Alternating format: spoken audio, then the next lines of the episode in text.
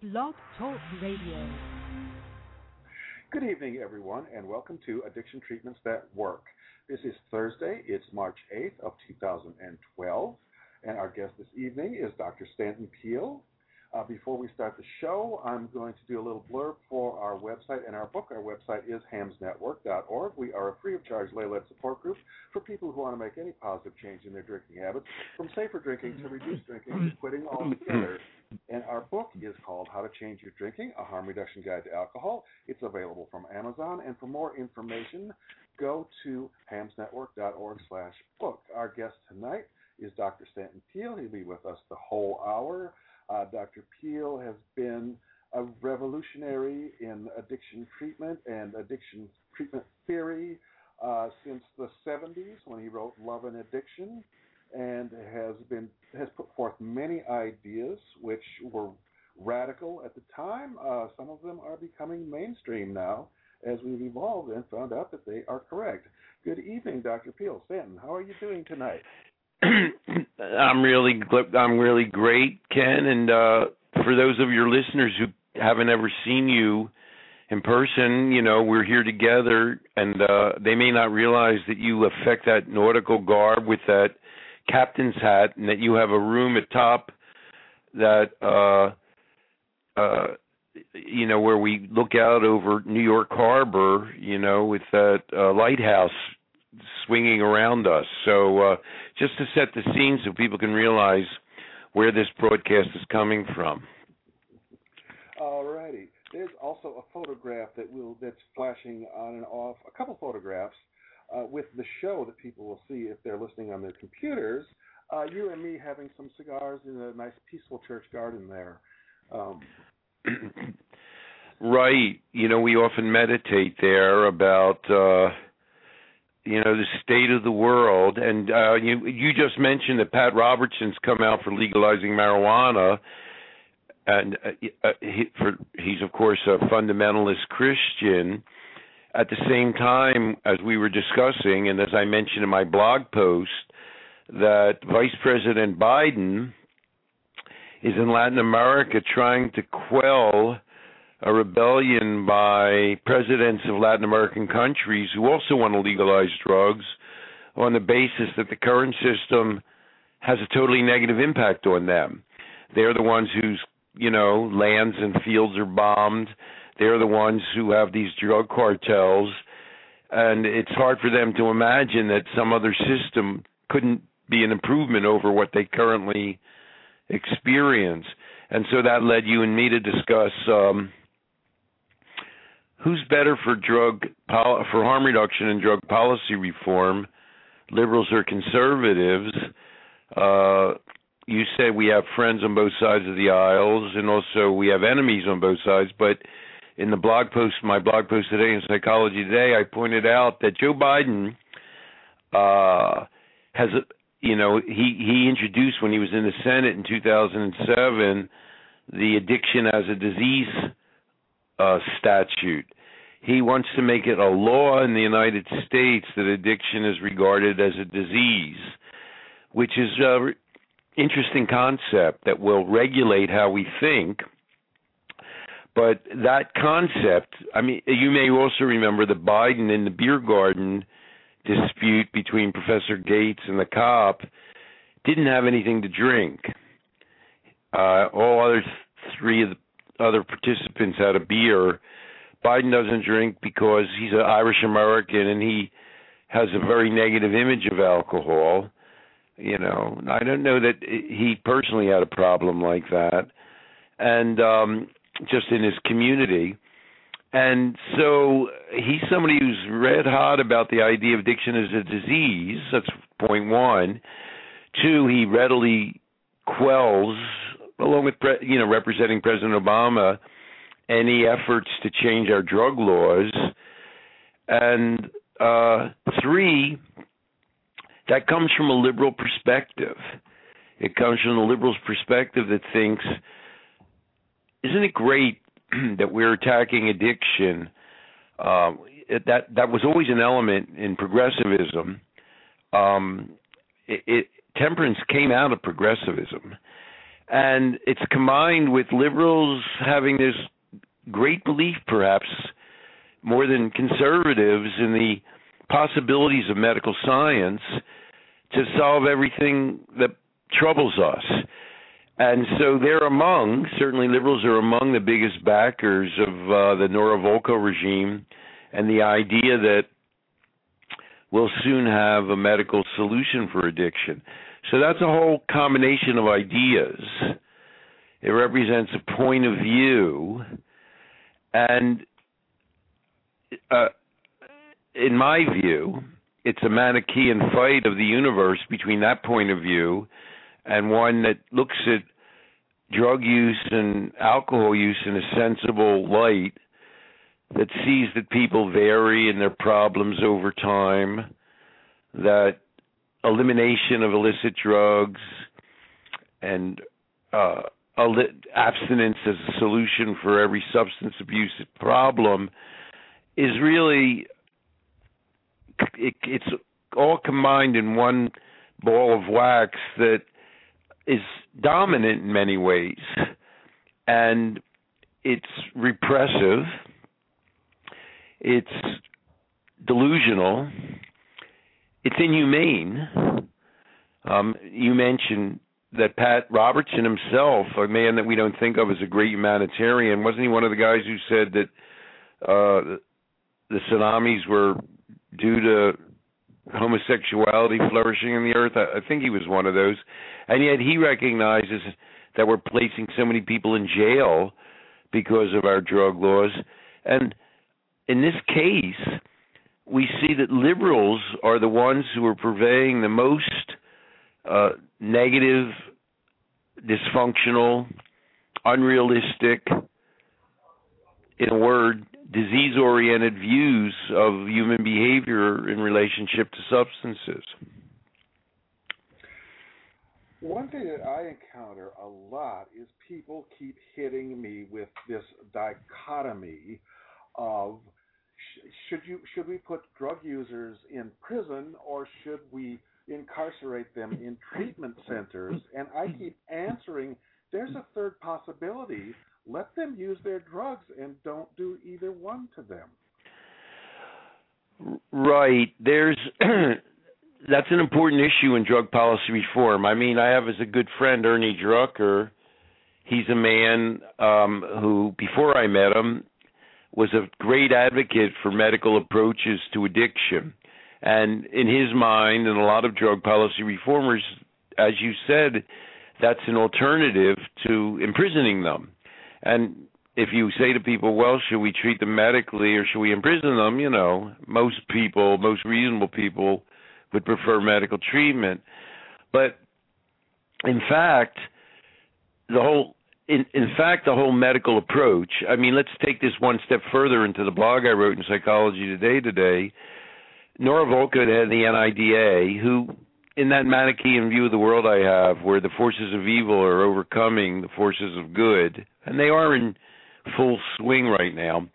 She's the Wicked Witch of the West. I envision her wearing a peaked black hat and riding a broomstick around the globe in rocket speed. She's created the American Board of Addiction Medicine. And, you know, that sounds great, doesn't it? It sounds like we'll treat addiction medically um, aside from the fact that they have no treatments based on her delusional idea of addiction as a brain disease, but what people have a hard time recognizing in some cases is how that fits into a jigsaw puzzle of repressive drug policy because it's based on the idea that all drug use is bad and addictive. It's based on the idea, well, we have treatments for addiction, so why not turn yourself over to the authorities and quit using drugs? And it, it agrees with the point of view that underlies Biden's position, that underlies American position with drugs and really with alcohol around the globe. Those are uncontrollable forces of evil that have to be stamped out one way or another. We'll get it medically. If not, We'll shoot them in the head, like whatever we have to do. And they're part and parcel of the same model and mindset. And so well-meaning people like Ernie and others who are lured to a medical approach as a resolution for a police state approach are deceiving themselves dramatically and they're actually participating in something which in many ways is more draconian, more punitive, more mind controlling than the worst prisons that we can conceive of. Well, there are, um, in my opinion, we should give treatment to people that say, I want to change my drug use. I don't like the way it is right now. I want to make changes. And instead of, you know, telling them that they need to find God or something to cure their drug use, we could say, here are some practical studies, some practical techniques, strategies to change your drug use in the way you want to change it. And how do you want to change it? Do you want to be a safer drug user? Do you want to use less? Or do you want to quit? It's your choice. Absolutely. I mean, the three key elements there are its treatment needs to be voluntary. Uh, two, treatment needs to be geared towards people who have problems and believe they have problems. And three, treatment has to be varied both in terms of its method and its outcomes, none of which describes the approach of the American Board of Addictive Medicine. They don't uh, view there as being a range of approaches to treating addiction. They don't believe in non abstinent outcomes. They're part of the problem. They're not part of a treatment array that would be part of the solution. A, a, kind of harm reduction treatment modality that needs to be a part, you know, a part of the uh, a way of dealing with it. I mean, the best example of that is what percentage of people who take drugs are drug abusers or drug addicts? And uh, what percentage would you say? Uh, a minority, less than half. And certainly that's true in the case of alcohol. And so when you say, okay, here's the deal, we're not going to arrest all those people, we're going to treat all of them. Uh, you know, we're, you know, they shade over to let's treat drug use for uh, medically, you have to back up and say, wait a second, we we don't need to treat substance use, we need to treat substance use problems. And of course, piled on top of that is the fact that the vast majority of people who overcome addiction do so without uh, treatment. I don't know if you noticed. Um, a, a, very prominent Harvard-based group who is spurring a worldwide approach uh, to tackling addiction, smoking addiction, um, did a study of people who would quit smoking who were either taking nicotine replacement therapy or were not taking nicotine replacement therapy.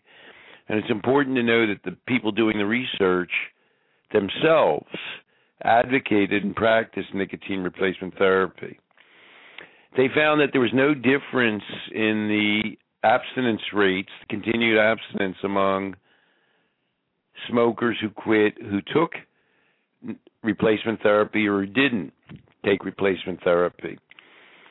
Um, when I wrote this in the Huffington Post, somebody wrote in, of course, they weren't getting counseling, and everybody knows you need counseling.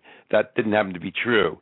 They were also getting counseling. But here's the kicker the most dependent smokers the ones who were most the heaviest smokers and the most addicted were twice as likely to relapse if they were on nicotine replacement therapy as if as when they were not receiving any chemical assistance.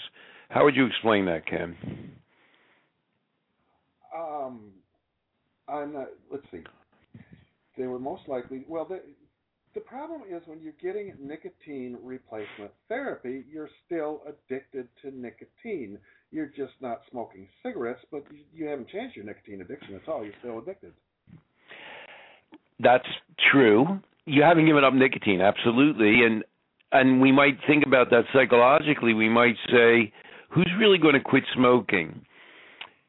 Generally speaking, a person is going to quit smoking when they come to grips with the fact that they're going to have to quit nicotine uh, you know, there's sort of no long and short of that one. Um, you're going to have to get over that habit.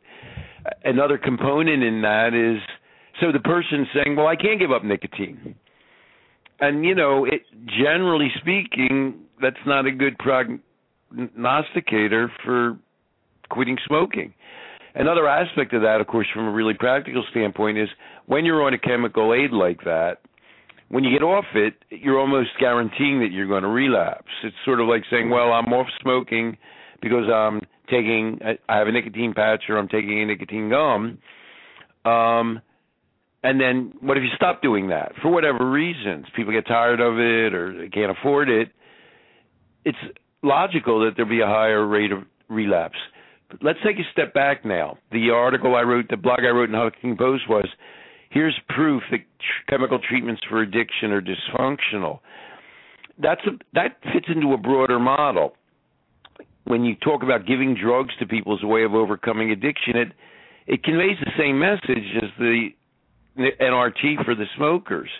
You're not capable of quitting an addiction. Don't even try. We've got a drug that will allow you to quit it or that will substitute for you quitting it. And there what the medical approach is not simply it, it it's not simply that it doesn't work, which it doesn't. It conveys exactly the opposite information and message to smokers and other addicted people that they need to possess to begin to quit an addiction if that's the direction they're headed in. So it's not simply that uh, the national, the American Board of Addiction Medicine is useless and ineffectual, which it happens to be. It's counterproductive and based on its model of addiction they they claim that human beings can't give up addiction.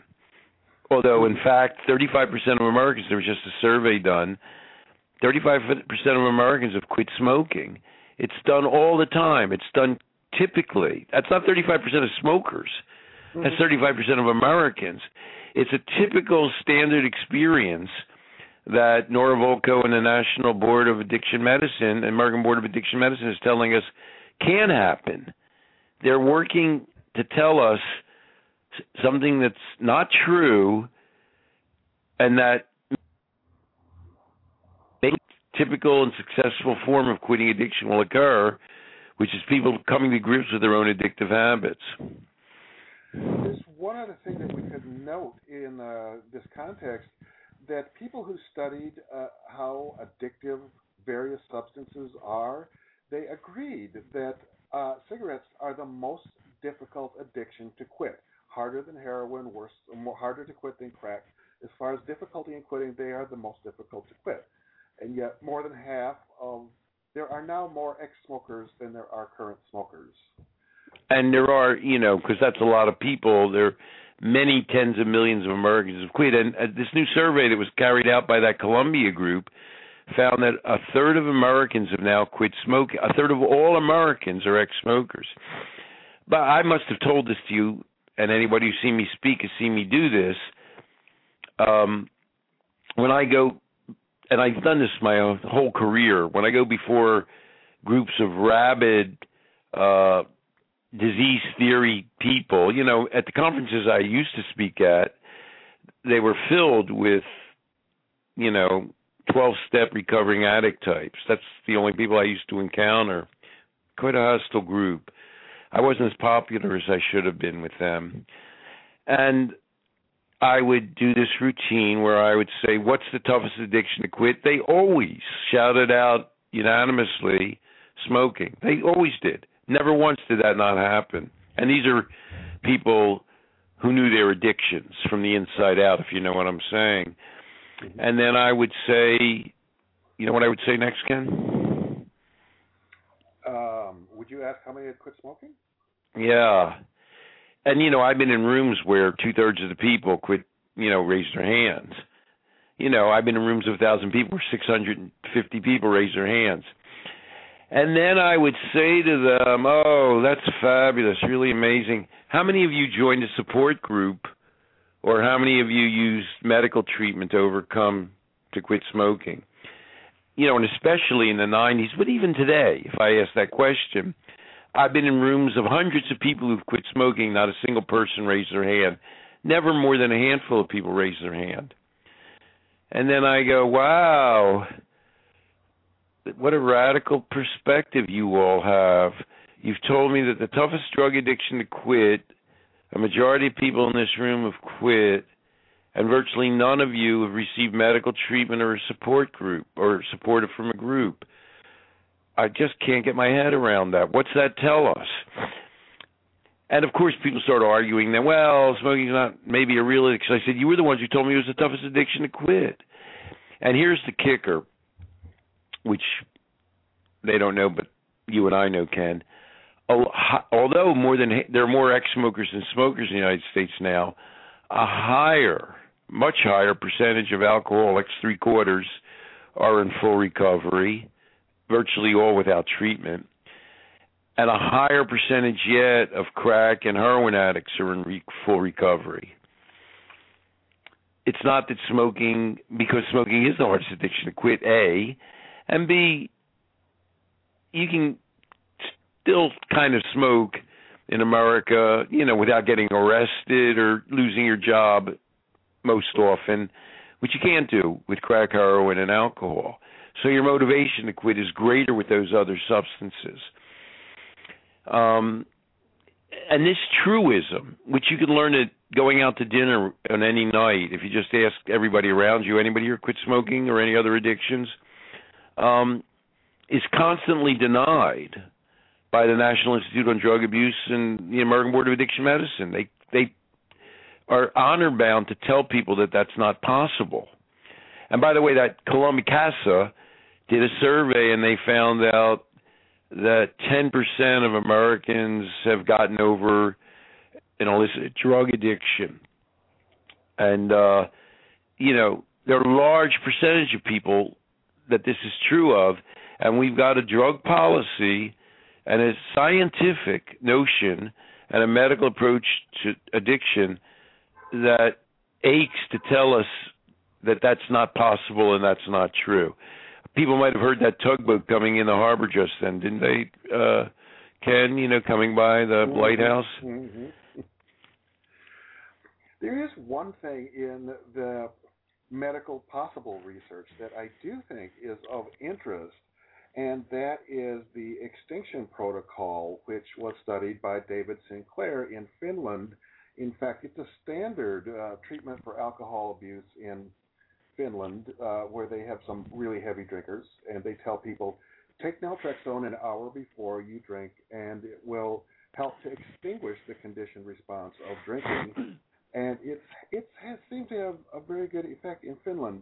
When you start telling people in the United States, doctors in the United States, researchers in the United States about this, they say, "Well, that came from Finland. It didn't come from America. It can't be any good." Um, well, Sinclair is. I mean, um, let me since I happen to know everything, and you're fortunate enough to have me on the show. Uh, I can tell you one thing about Finland, you know, which is kind of the news of the international alcohol policy people. Scandinavia, members of the European community that are in Scandinavian countries, which are Sweden, Finland, and Denmark, were forced to lower their tariffs on alcohol as a part of the overall taxation policy of the United of the European Union. Um, to everybody's surprise, drinking problems were reduced in Sweden. They increased in Finland.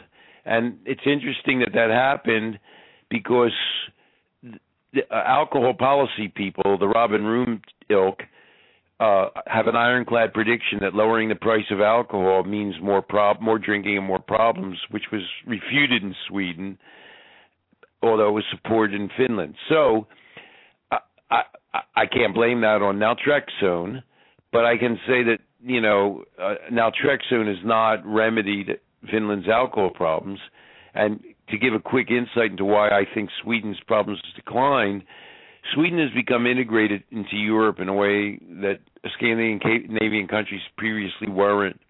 It's now much. It's typical for upper class, upper middle class middle class Scandinavian Swedes to go to Italy and France and to see a different concept of drinking.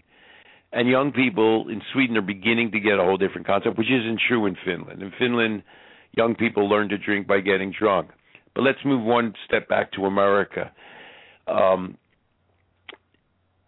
Sinclair is a behaviorist who actually, as you described it, talks about using naltrexone to lower the expectation of an receiving an effect from alcohol. That's not how we do it in America. In America, we use it as a medical treatment, where the concept is it'll make people it's used as a direct drug application rather than on a learning model, which I have spoken with Sinclair.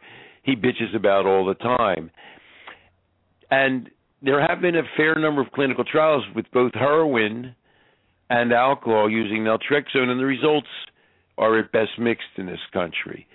So certainly naltrexone is one. You know, I've got nothing against it. It does seem to. There are certainly trials where it's been shown to be used effectively, but it's it's not, far from a panacea.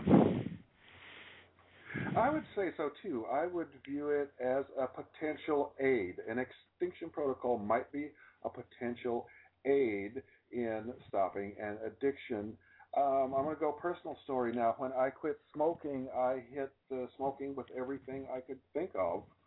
Um, I charted my cigarettes because I was reducing numbers. I was tracking every cigarette I smoked. I took Chantix, which is a partial agonist, which kind of does the extinction thing. When you smoke on the uh, Chantix, you don't get the same reward from the cigarettes. Um, I even carried a nicotine gum in my backpack in case I needed it, but I never did rely on that.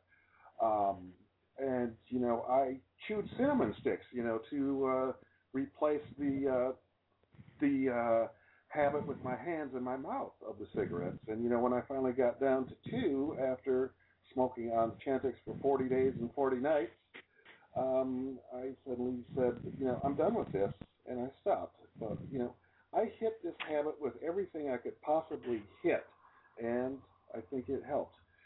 Well, I mean, unfortunately, you'd make a lousy subject in a research project because you've confounded so many variables. Absolutely, absolutely. But of course, one thing we might deduct from hearing this story is you really, really, really wanted to quit. Yes. Um, that seems to be the theme that comes through. And you know, independently, just simply asking people when they start a program of quitting smoking how much they want to quit, people who want to quit more are actually more likely to succeed. So, uh, lousy subject as you were, you know, I, that sucking cinnamon sticks, I don't know if that's ever been clinically tried, but uh, I would say, uh, how much do the cinnamon sticks cost compared to the Chantix? Oh, uh, let's see. Uh, one cinnamon stick would last basically all day, and I think there was five dollars for a jar of uh, ten or something, about fifty cents a day. Pretty cheap. Uh, how much was Chantix? Um, I had to pay out of pocket for that because my insurance refused to pay for it. Um, I think it was three hundred dollars a month. So that was ten dollars a day. So okay, uh, you know, on a cost effectiveness basis, I'm, I think we're going to have to go with the cinnamon sticks, fifty cents a day versus ten dollars a day. You know, just on the basis of national health policy, Ken. so why don't you get the uh, cinnamon stick? Uh, uh, what do they call that? Uh, license or, huh? Patent. Whatever. And uh, you know, I think you're ready to go, Ken you might you might be able to give up your job uh, managing that lighthouse. I think then under that kind of condition. Uh, giving up any other addictions, Ken? Oh, what other addictions have I given up? Well, how long ago did you give up that smoking addiction?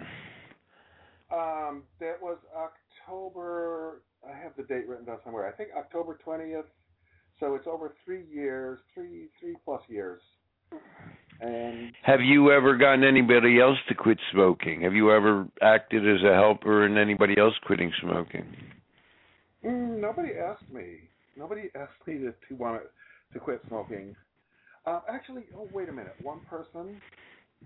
No, I I can think of one person that switched from regular cigarettes to electronic cigarettes because we were discussing harm reduction alternatives. And so they didn't use your technique. No. Uh, damn those people. They don't know what you're really valuable for. So Ken, um, in ten years, uh, you're, are you are you are you uh, more optimistic, or has, your running this program impacted your view of the status of harm reduction in the United States and the world currently? Um, I am a complete optimist. I think that I believe with all my heart that harm reduction policies will become standard within the next decade or so, and that addiction will have much less negative impact in the U.S. Now, I don't know if that's true, but I certainly what now what what what what makes you feel that way? Just what, why do you believe we're going in that direction? Well, I'm going to lead us there. Oh, you you do you do have a degree of megalomania, and how do you and how do you feel the incredible dominance of the brain chronic brain disease model is going to impact all of this? Oh, the brain disease model is. You know the one that's totally dominant in the United States that they teach kids in school, Mhm. uh, that we're trying to spread worldwide. Well, we need to teach kids in school that everything you do with your brain changes your brain. When you think, your neurochemistry changes. And in in regard to that, I want to mention some time back we had a guest, Andrew Newberg, who does brain scans of people who do meditation, who speak in tongues, who pray in tongues, uh, various religious exercises.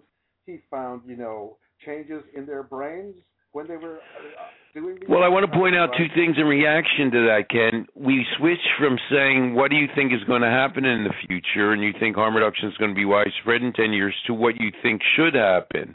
And you think kids in schools should be taught a more broad, a broader understanding of how things impact the brain. But I don't think that's happening. I think we're force feeding the concept of uh, addiction as a chronic brain disease throughout the school system. I know I've gone to schools and lectured. They bring me in to counteract that, and it's a tough row to hoe. Um, and what you're saying is, of course, commonsensical. And in fact, what we talked, you began talking with me about the blog I wrote today in Psychology Today. Um, DSM-5 will now recognize gambling as a genuine addiction. And Charles O'Brien is one of the brain disease crew, great friend of Nora Volkow's. And the way he, how, you know how he justified calling it a an addiction? Do you know how how we explain that? Well, I was reading it in your blog that you were talking about it goes through the reward pathway.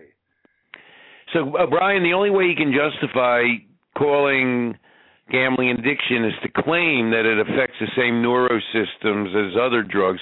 Although all drugs, of course, affect the neurosystem. Dramatic alcohol and cigarettes are virtually. It's hard to call them both drugs in the sense that they're both drugs, of course, but in the sense that they operate completely differently and neurochemically. But leaving that aside, that's how he has to justify it.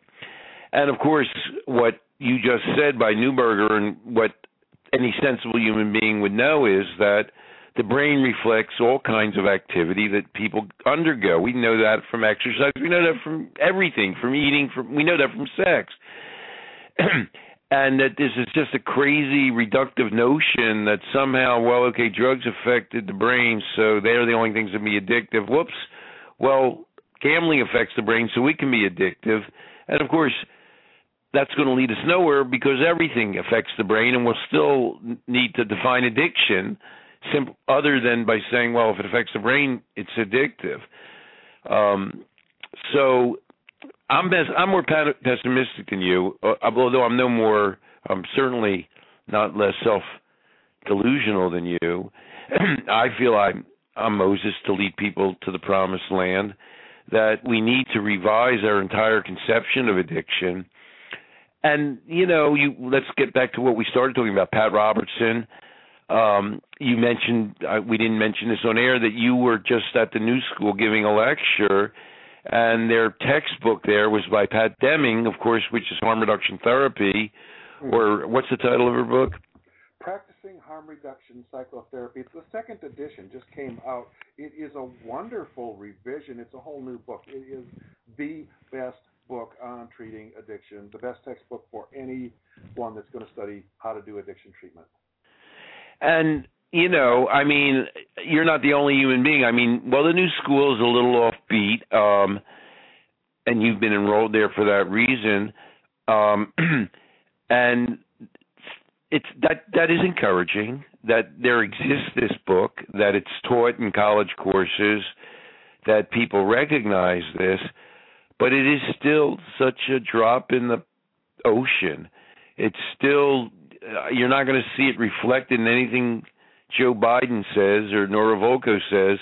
Uh, by the way, another thing I mentioned in the blog today is that there's going to be a unified National Institute on Drug Abuse and NIAAA, and you know we don't know what that's going to look like, but I suspect it's going to be heavily weighted in the disease direction.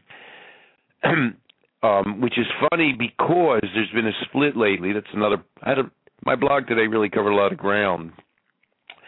The NIAAA, uh, un, under he's no longer with them, Mark Willenbring, published the results of the so-called NESARC study, which found that three quarters of people who've ever been diagnosed with alcohol dependence are now in full remission, and only about one in eight people in America, one in eight alcoholics, has actually been in AA or rehab. So, and more um, a majority of the th- people in full remission continue to drink. So these are so radical that the NIAAA has at its website a heading alcoholism isn't what it used to be. And you know, with all due respect to your delusions of grandeur, Ken, I have been saying this for 30 years that what they revealed in NESARC that people outgrow addiction and alcoholism as a standard rule of thumb. They often do so without abstaining. They finally now recognize this officially. And so you might say the NIAAA and the NIDA are going in opposite directions in some regards and you wonder what the admixture of the two of them is going to look like. Uh, and I'm not optimistic because I think anything that's under a government agency, you know, we're more likely to recognize that people can control their drinking because alcohol is legal. I don't think it's going to end up in a good place. And so I'm more pessimistic than optimistic. Um, I see the forces of evil, as I said, led by the Wicked Witch of the West, Nora are not only controlling America, but I had another blog for Huffington Post, how AA is ruining the world. In countries I'm aware of, Denmark and Scotland and the UK, there's now a counter where harm reduction was standard national policy. There is now a counter insurgency led by Hazelden. Hazelden and other private treatment centers are going overseas now and selling 12 step treatment because it's highly profitable. And so, in countries that were known for practicing harm reduction, there are now strong counter movements towards abstinence only and 12 step treatment. So, at the same time that there are cracks in the armor that I recognize that you perceive at the New School and elsewhere in America, overall, the net change worldwide is in the direction of intolerance for harm reduction, abstinence only, uh, addiction as a medical disease approaches. And we're currently worldwide losing ground. So put that in your captain's pipe, Ken, and smoke it. Well, first I want to say that you were you said you were saying this stuff 30 years ago and I'm very glad you were because you know I got it all from you I was through standard addiction treatment for alcoholism, and I was, you know, my drinking was getting worse after treatment than it had been before, and I didn't know what to do, and I said, you know, something's wrong. I went to the library, and I found your book, Diseasing of America, and you said, well, I could choose to not drink or to control my drinking if I wanted to, and the, the disease stuff was all bullshit. And, you know, Damn, I was before my time. I wrote that in 1989. You might remember. Mm-hmm. So the scales fell from my eyes, and I said, "Well, I don't have to drink all the time." I'm just reviewing. Uh, in 1989, I wrote Diseasing America. In 1991, I wrote The Truth About Addiction Recovery with Archie Brodsky. It so happens that right now I'm revising some of that, and it's remarkable to the degree to which uh, we, I discussed in the, those books the issues that were, conf- as you said at the beginning of this, the issues that we're confronting currently. Um, the fact that people outgrow addictions all the time um, they do so often without abstaining. That the disease model and the medical approach undercut people's ability to do that. Those issues have been around for a while, and uh, you know, yours truly has been discussing them for a while, and that's why you know I'm so happy to be here at the top of your uh, at your lighthouse, which I think of a little bit because we are in Brooklyn, both of us right now in Park Slope I think of it like the Watchtower, you know, which Jehovah's Witnesses have nearby, also in Brooklyn, right next to the Brooklyn Bridge. Yes, I see it every time I ride the train over the bridge. Here it is. So uh, you and I, uh, I appreciate your optimism. Now, Ken, um, your optimism can't make you wishy-washy. You know, I have objected, and I am going to register my objection. You know, now, you know, now, now that I've got you up here in the lighthouse, um, you know, uh, who is your best guest on your show? Who's my best guest? Well, let's see. Uh, you were you Oh, you you are one of my best guests because I chose. Oh, of course, that goes without saying. Was there anybody that really tickled your fancy, maybe that you hadn't kind of known or expected before? I was very happy to get David Burns, who wrote "Feeling Good." Um, when I sent uh, an email to his publisher, I thought I'd never hear back, and then he wrote back and said, "No, he wrote that book many years ago, thirty, forty years ago. It was cognitive behavior therapy for depression. How did that How did that fit into harm reduction?" Well, lots of people that uh, drink or drug too much, and particularly that have problems with it, they want to change. They have depression or anxiety co-occurring, and when they can fix those issues they it helps them to fix their problems with the drugs or alcohol. Did he uh, encourage self help? Yes. So, in other words, his whole approach, you know, the fact that people are able to even remedy depression in a non medical way, it's kind of consistent with that kind of the image of what we're talking about, would you say?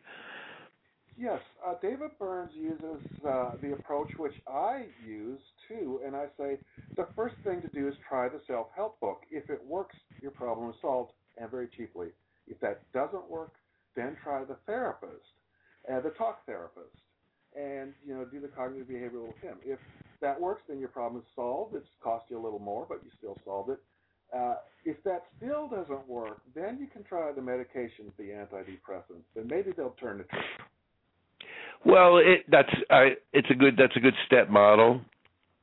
It's slightly more complicated than that because life is long and people go back and forth and they try different things and you know people often re, you know reduce their medications voluntarily or involuntarily. So because you don't succeed in a non-medical way, you know, and you might rely on medicine at one point, doesn't prove that you're forever fated to that it's possible that you might be able to, you know, reverse it at some later time. But I guess what I so I'm glad that you did uh, have him. I, I mean, you, you had some remarkable people. You had that, you had that woman on from, uh, uh, who you know stood up for sex workers. That was a radical oh, yeah. case. Mm-hmm. Boy, that woman had guts. I guess the thing I want to call you to task for is I don't believe that a harm reduction program should have people on whose only policy is abstinence. I know you had that crazy life ring guy on. It was funny. I called in and you had him on at the same time as you had a very reasonable guy on, an old friend of mine. What, who was it? Uh, Meyers, Robert Meyers. Yeah, the family therapy. You know, um, it's, it's community reinforcement group therapy, uh, family therapy, CRAFT, interesting man. And he and I were having one discussion, and the LifeRing guy was in another universe. You know, the CRAFT guy, Meyers. You know, he he recognized that people go up and down. You know, he's a sensible human being. What can you say? You know, um, and you know, if you're going to have guys like that LifeRing guy on, you might as well. And I know you'll never do this because you have your own bitter feelings towards it. Have AA on. If you're going to say, well, people that restrict their approaches only to abstinence, they fit in the harm reduction model. Um, I think you're getting a little too tolerant there, Ken. I know you're a peaceable man. Sitting up here on top of the lighthouse has really made you very reflective, and you know, you sort of think, well, I'm just going to let this light go around, and whoever shines on, that'll be fine. I think sometimes we have to be a little more forceful. Um, when somebody else's approach eliminates the possibility of the approach that we take that we take um, that's going that's a little too open minded by the way in my blog today i did describe i only once spoke at a national niaaa national conference and uh uh before i spoke uh, actually after i spoke i debated uh the guy who wrote uh that genetic uh, James Milam, who really was a blithering imbecile. But in any case, um, uh, Riley Regan was the head of addiction services in New Jersey. He got up and he said, "I never thought we'd see the day that we'd have the shame of having Stanton Peele come here and lecture to us." and so. uh uh the intolerance of those approaches. They're built on intolerance. They're built on the idea that they have the answer. Why would anybody look beyond the 12 steps? By the way, I've been teaching your listeners and everybody here in the lighthouse, you know, some of my tricks like asking how many people have quit smoking, you know, that gimmick. Here's another mm-hmm. trick I'm going to pass along. If you ever debate some AA nut, here's what you say. Why don't you play an AA nut? Ken, I think you know how to do it. Um, what percentage of people are uh, go to AA? Would you say with an alcohol problem who have an alcohol serious alcohol problem? What percentage of all those people actually go to AA ever? Uh, you are you asking me as an AA nut or as what I actually? Well, you know, as a human being, yeah. Well, what do you th- what do you think the answer is? You know, give your best guess or answer. Um, this is uh, something like ten percent or so. I would say exactly ten percent. You know, NESARC found that of everybody who was ever alcohol dependent, only 13% ever went to rehab or AA at all. So, you know, 10% is a pretty good guess on that. Of all the people who go to AA, what percent stick with it and succeed, would you imagine? Oh, well, I can do the AA nut answer for that because the big book says half succeed immediately and another another half of those that fail to succeed eventually. So it's three quarters. well, you know, there is that famous survey where only five percent of people at AA are still attending at the end of a year. Yes. I I believe the number. I believe I and I've asked AA experts and people who are in AA, and they'll they'll tend to answer with another ten percent. So, which I believe to be the correct answer. If you multiply that out, I think because I know you're quick in math, Ken. You know when you were counting those cigarettes, that's one in a hundred people. One in a hundred alcoholics are helped by AA. Even during Riley Regan's greatest aspirations. So you know, after you get through that exercise with some AA advocate, then you can say, fine, fine. All I want to do is come up with a policy to help the other 99 alcoholics out of 100, or 95 alcoholics out of 100, or 9 alcoholics out of 10. What do we have for them? Here's what I suggest. And the arrogance of those people, Riley Regan, God rest his soul in hell, um, that they should uh, rule out something when their own approach is so remarkably minis- successful with only a minuscule number of people it's just a dramatic illustration of you know how we're so proud of failure in the addiction field. Now, Can you have any connections with the uh, Nobel Prize Committee? Uh, I was wondering if you would pass my name along to them, you know, for the next um, prize in medicine. I'm sorry. The fact that I have Swedish heritage doesn't necessarily give me an in there. Oh, darn. All right, I thought I'd give it a shot. You know, being as, you know, diseasing of America, and I announced all these things 30 years ago, but whatever. So, Ken, um, now that you're going to have some free time, what are you going to do with it? Now, I understand you're going to cut down your shows drastically. You've been doing two guests a week, sometimes special shows, um, and now you're going to. Uh, uh, are you going to take up uh, gardening, or uh, what? What? What are your plans? Oh, by the way, Ken. You quit smoking, but you smoke cigars. I just want to make sure you do have that illustration of your thing. Can you quickly explain to your listeners what that means? Oh well, it's a whole different. I mean, I was addicted to cigarettes. I was smoking 25 hand-rolled Bugler cigarettes a day. That's like uh, you know 100 Marlboros. I was completely addicted, and uh, of course you inhale cigarettes. And I told myself, you know, if you quit, if you quit cigarettes, you can have up to one cigar a week. Uh, you don't have to inhale it because you know you get the you get a nice buzz, uh, and especially if you don't smoke too often when you smoke all the time, it's maintenance smoking, and you just stay. So you you went the harm reduction route with smoking. You you radical old son of a gun. You know. Hmm. Yes, harm reduction with nicotine. Uh, for cigarettes specifically, abstinence completely from cigarettes. I don't really like them that much, and they have no appeal to me now. But they do have tobacco and nicotine in cigars. Okay, so all right, you're going to continue smoking one cigar a week what else are you going to do with your spare time? You have any new books planned? Going to get a PhD? Uh, going to repaint your lighthouse, or what do you have in mind? Been potentially thinking about writing another book. Uh, the first book came out of a lot of articles that I put online and then expanded and collected. So I want to get back to writing some more articles. This past year, I've done very little writing, only a very few things because it's not time for writing. So I want to start writing a lot more, putting more articles online, possibly another book, and this one would be about quitting drinking because I see that there's a lot of new strategies coming out, like mindfulness based relapse prevention, that aren't in the self help books. They're only available to, you know, people that read the technical stuff and the books written for counselors. So it's possible I would gather some of that stuff together into a book. I definitely. Now, are you saying that you're going to become more abstinence oriented in your approach to alcohol? Is that what you're saying? No, not at all. But I don't think that I don't think currently there is a state of the heart, a state of the art self help book about quitting drinking.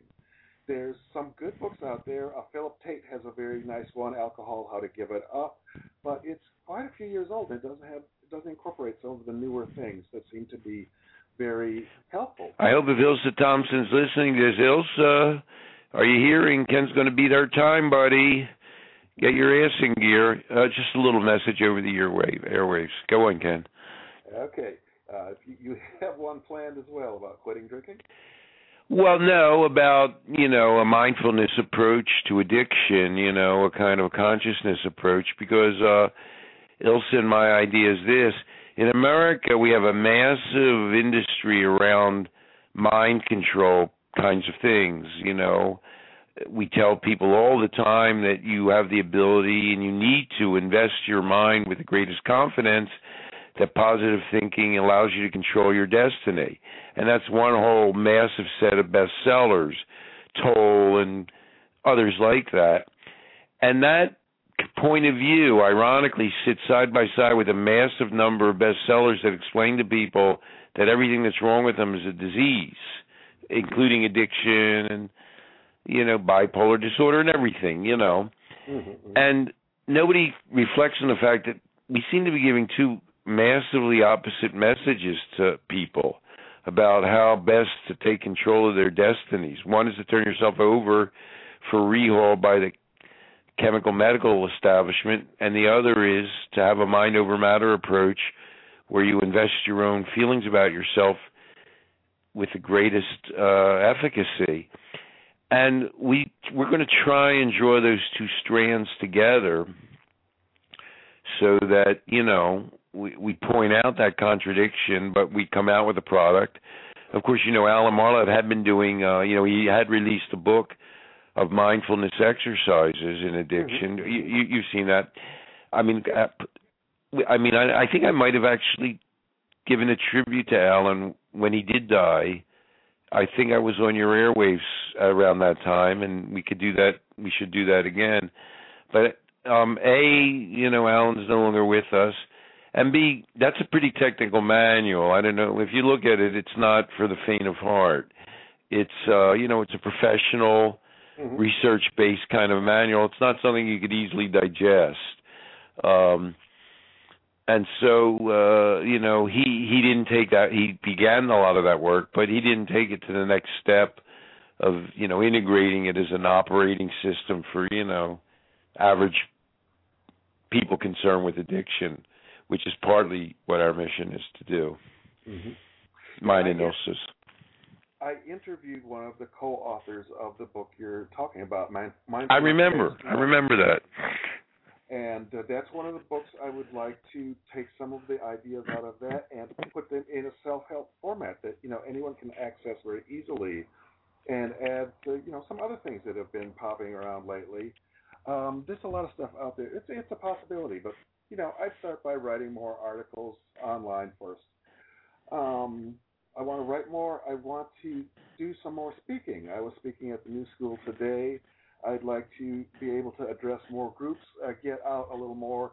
The media. do you make any jokes Ken when you talk to a group do you ever start with a joke do you believe that uh that old uh, bromine that you should start with a joke or do you just launch right into it Um, well, you know, you could you could start with a joke. You know, like how many how many AA members does it take to change a light bulb? Uh, one if he wants to. that's a that's a different joke. You see, in the in in AA, the light bulb never is never changed. It's always changing.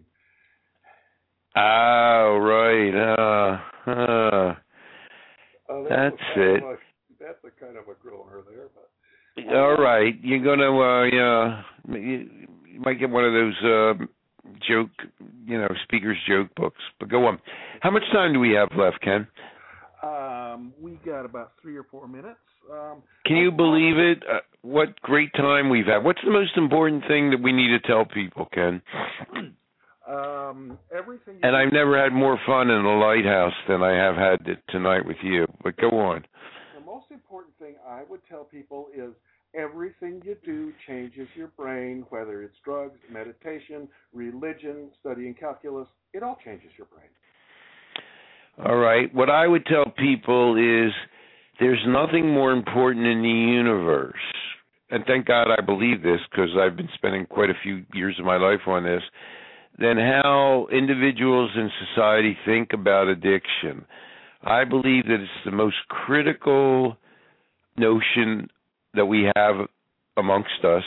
It affects how we practice therapy, it affects how we deal with life habits, it affects drug policy, which results in how many people we arrest. It even really affects our foreign policy. You know, a lot of our involvement in Latin America and Afghanistan is driven by our notions of addiction. So, as you know, in your Christmas list, you should come up with a big sign, neon sign, addiction that flashes on and off in the middle of your living room, because there's nothing, nothing we can think about or discuss that's more important. Actually, it's interesting. I, I just uh, printed out uh, something to put up on my wall, which is the drunkard's progress. Uh, you know, the one where he commits suicide at the end, blows his brains out. You won't believe this, but I'm in my uh, in my living room. I have the eight panel uh, pictures of the bottle, where James Latimer breaks out a bottle on Christmas one evening, and then in the eight panels he uh, loses his job. His infant daughter freezes to death because they get kicked out of the apartment. He kills his wife.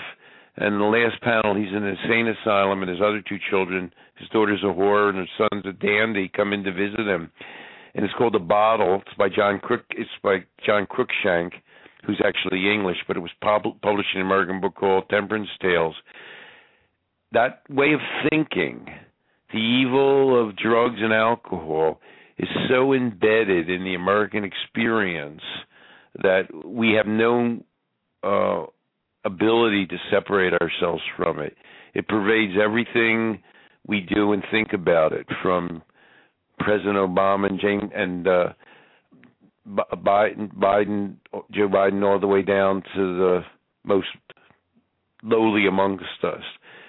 And uh, cultural concepts of addiction are so pervasive but so unrecognizable because they're so much a part of our mental equipment that uh, we don't know, we can never even ca- recognize the extent to which our minds have been polluted by these ideas. Well, let me speak for your massive audience as well as all those ships at sea that you save from going aground in New York Harbor. Uh, Ken, what a great job you've been doing here. Uh, we're sorry you're not going to be doing this frequently, but you've brought light in more ways than one to the entire East Coast and world. Congratulations, Ken. Thank you, Stanton, and thank you for being our guest tonight. It's my pleasure.